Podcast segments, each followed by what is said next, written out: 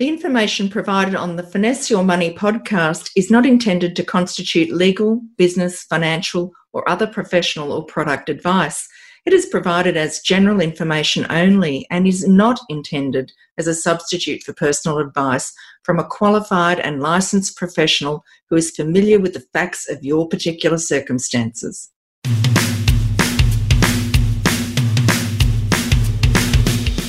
Ever asked yourself where your money is going?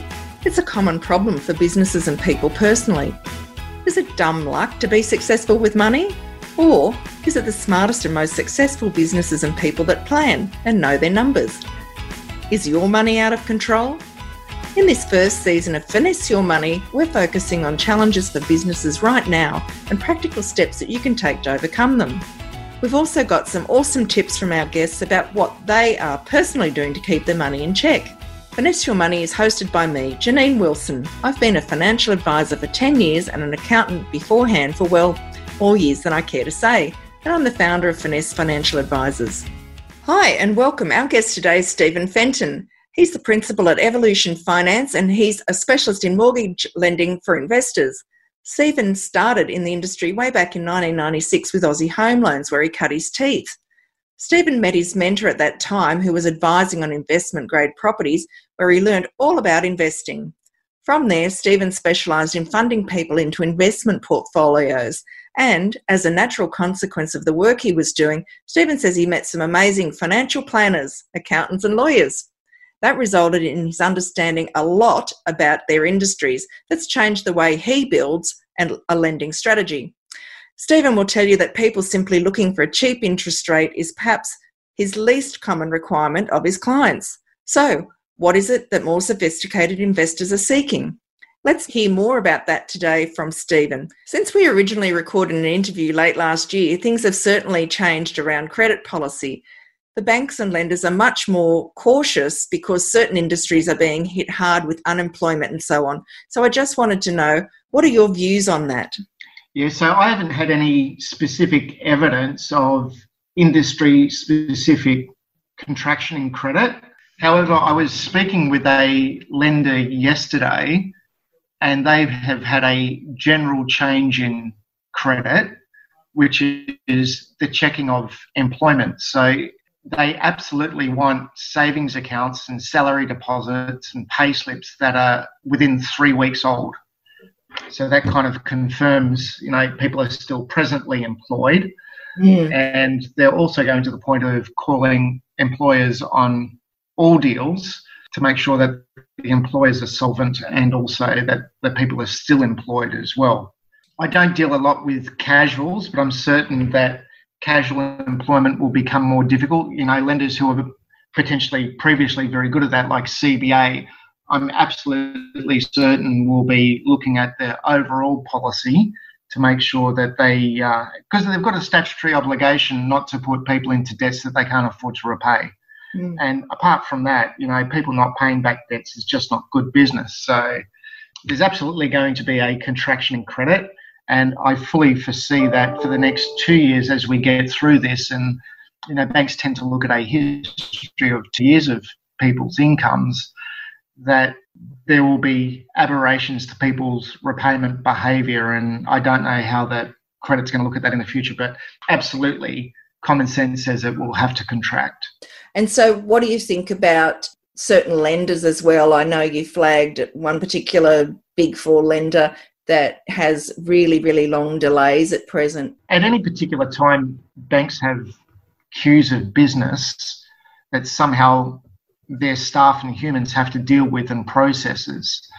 With COVID, for instance, it actually affected one of the overseas call centres for the banks and closed down the whole call centre, which meant that all the big four banks' telephone inquiries had to come back to Australia instead of being shared across a range of different domiciles. So that's necessarily caused a big change in the amount of staff that they had to deal with the total inquiry indeed also that you know a lot of people don't have jobs now and the government in very quick turnaround made it that banks had to give people holidays so in addition to that they've got less staff they've got enormous additional amount of work And because people aren't feeling safe, they're obviously also making additional inquiries to the banks. So one lender's actually at 26 working days from the time that they receive a deal before they pick it up first time, let alone any mistakes. And there's always mistakes and errors of miscommunication means that, you know, if you've got a standard 42 week settlement, you just absolutely can't, no matter how good the deal is with that lender, you just can't put it to them to have it done reasonably in a reasonable time frame. So as that, an example. You said 42 weeks, 42 days. 42 days, yeah. Yes, sorry. Now, as well as that, I think um, from you know offline we had a bit of a conversation earlier. Um, what about people who currently have pre-approvals? I mean, where do they stand? Obviously, you know the well, banks are going to revise that, aren't they? Possibly? Well, you know, so that means to me two things. You know, what time frame does it take for pre-approvals to go to unconditional as opposed to brand new deals? So, as an example, that big lender who's at 26 days, if you have an approval in place and you're taking it to full, it's only three days for them to bring forward. But the question, firstly, is, is if you've got a pre-approval, each lender will have a policy around that, and is it 26 days from pre-approval to full? Similarly with a brand new deal or not. And secondly, I don't know everyone's lenders, but just I'm a licensee, so I've got equal obligations to my clients as what um, lenders do. If there's a pre approval in place, I would absolutely be getting updated financials from a client so that I satisfy myself that I'm not putting a person into a debt that they can't afford to repay. So, um, and I'm certain clients don't want that as well. So it's a very human and reasonable conversation to go, are you still earning the income? How secure are you in your income? And do you still want to proceed with this transaction? So if somebody is in that situation and they want to proceed with a transaction, are they better off, you know, going back and talking to their HR departments or, you know, making sure that there's a smooth flow of information? I mean, obviously, with so I think it's, I think it's reasonable for another reason is, is, you know, am I going to be able to afford to eat next week? Yeah well, there's that. yeah, you know, as opposed to just, you know, like ongoing payments. And who knows what's going forward, you know. Um, uh, and I recall many years ago when I was a policeman and we had the recession we had to have in 1990 or thereabouts. Um, it was a fantastic time then to be having your wage underwritten by the government as opposed to being in private enterprise. And, you know, um, it's a really sad time for many industries out there. Employers aren't doing it any easier than employees. You know, no one's feeling good about not earning at this point. But absolutely, all your financial decisions should be underpinned by the ongoing uh, likeliness of revenue. So, with people who've got time on their hands, certainly I'm, I'm some of those people uh, looking yeah. at their mortgage and saying, you know, can I be paying less? How can I save some money? What's your thoughts on that? Is it a good time to be looking at a refinance or, you know, leave well enough alone?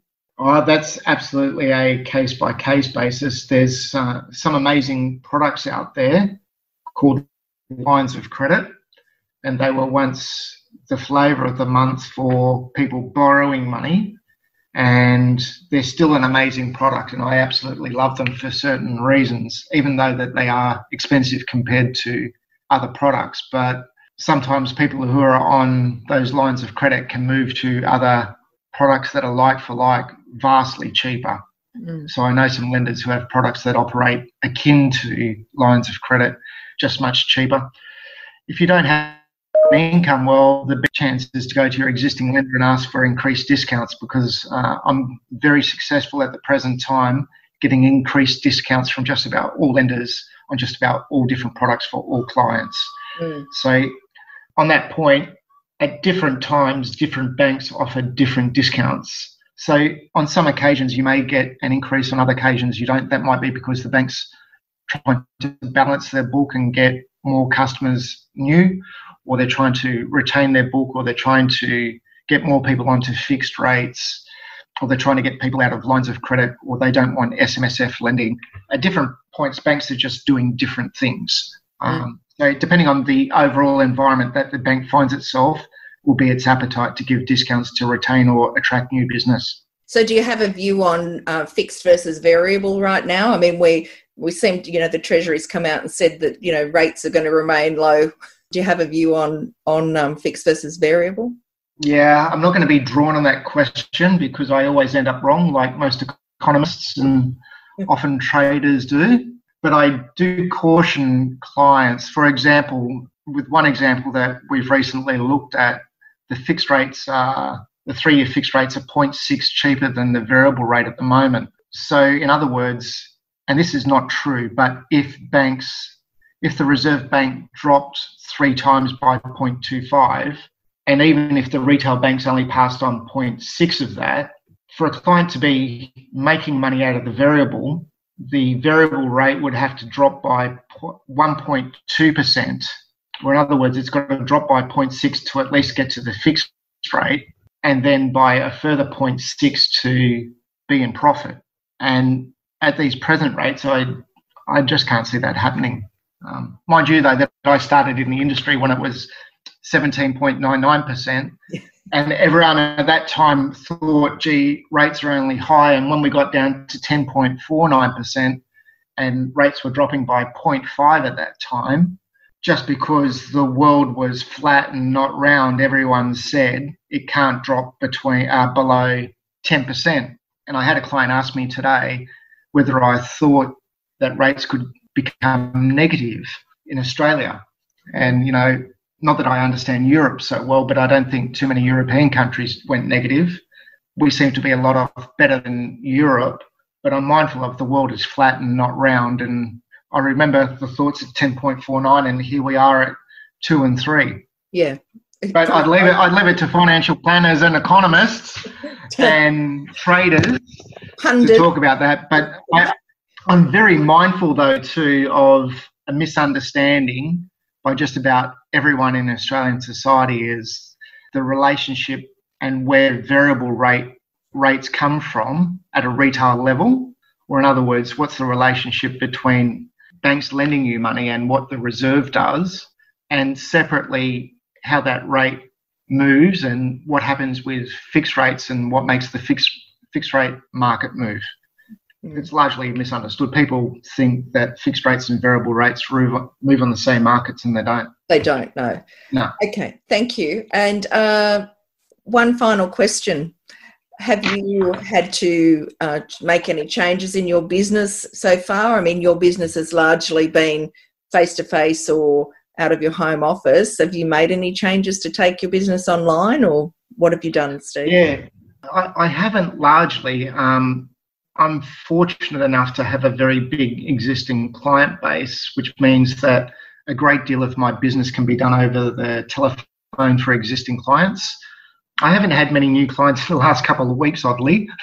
so I haven't had to deal with that. But modern society for some time has become accustomed to firstly text messages and mobile phones and then emails. And, you know, as we're drawing further as we have a lot more younger people growing up to become adults, they're more accustomed to non face to face transactions rather than, you know, older clients such as myself.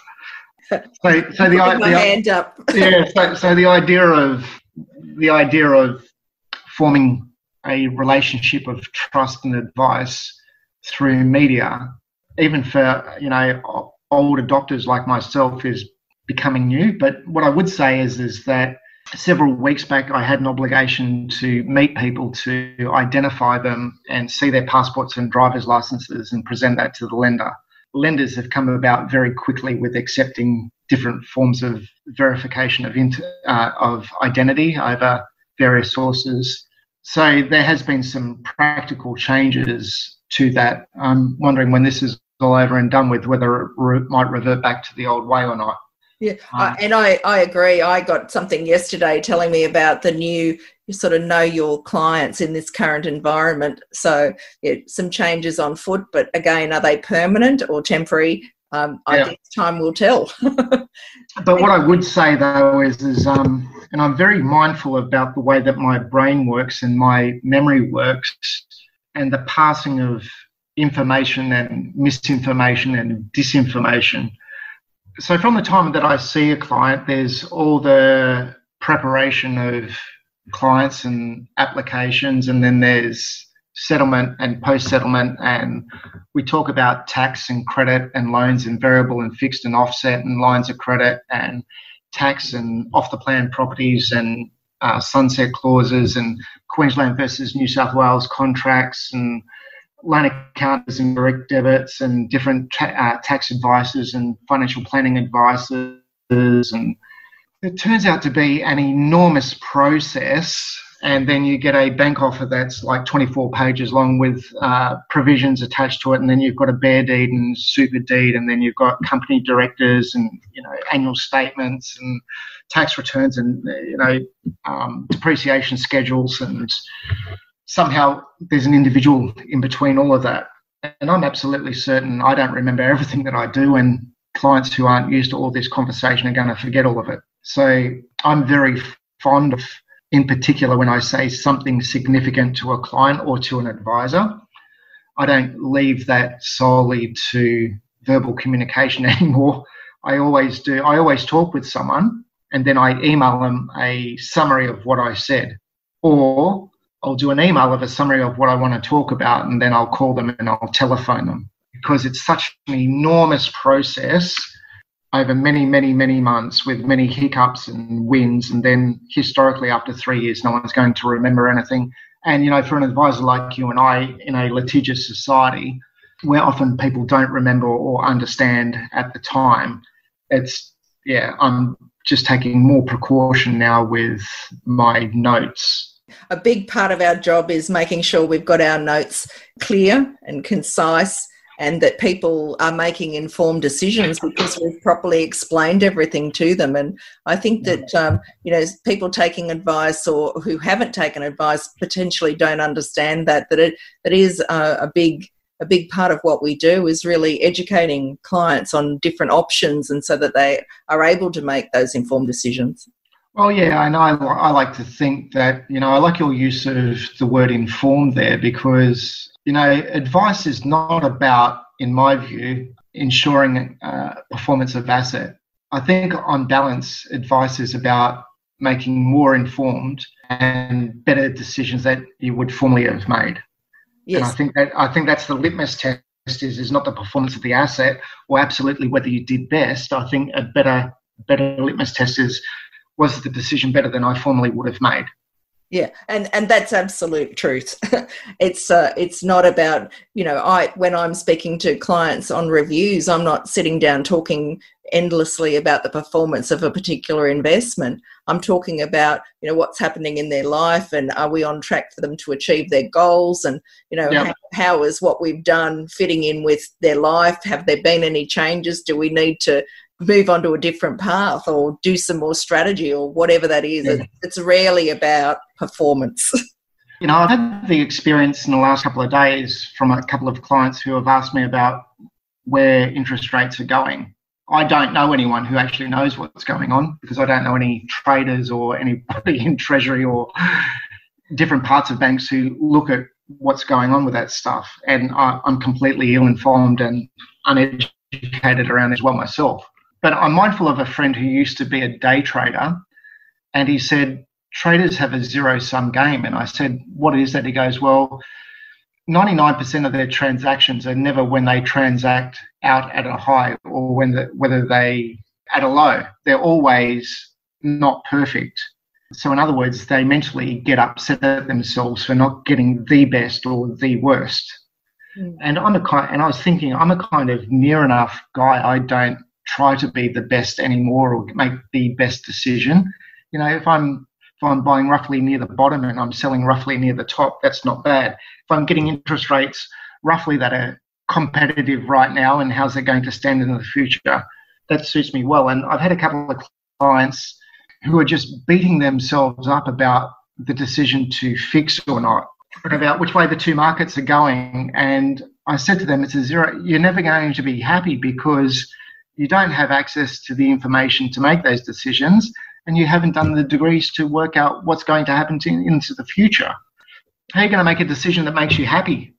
Perfection is overrated, in my opinion. I think that you make the absolute best, most informed decision you can make, and then you you was know, it okay? At, and was it okay at the time? Was it absolutely best? Well, I don't know. Was it comparable? Well, yeah, it was. And you know, interest rates aren't seven point nine nine now. They're two or they're two and a half. Fifty points on a rate is not going to be the end of your life, I would hope. Um, so look, you know, perfection is definitely overrated. I I find it incredible that people just be, suffer from analysis paralysis when they, you know, just want perfection. Um, yeah. it, it is a sort of bias, and it can be quite harmful. well, and in in particular, that they want yeah, they want perfection out of a thing, and yet not willing to provide perfection themselves. Yeah. Thanks for your time today, Steve. It's been, as always, a pleasure speaking to you. Excellent. See you soon, G. Hope you enjoyed the show today and have some action steps you can take right now to get control of your money. Join me, Janine Wilson, next time for Finesse Your Money. Meantime, head to my website www.finesseadvisors.com or email me at admin at finesseadvisors.com to claim a gift voucher for a discovery session with me valued at $150. Make sure you put gift voucher in the headline.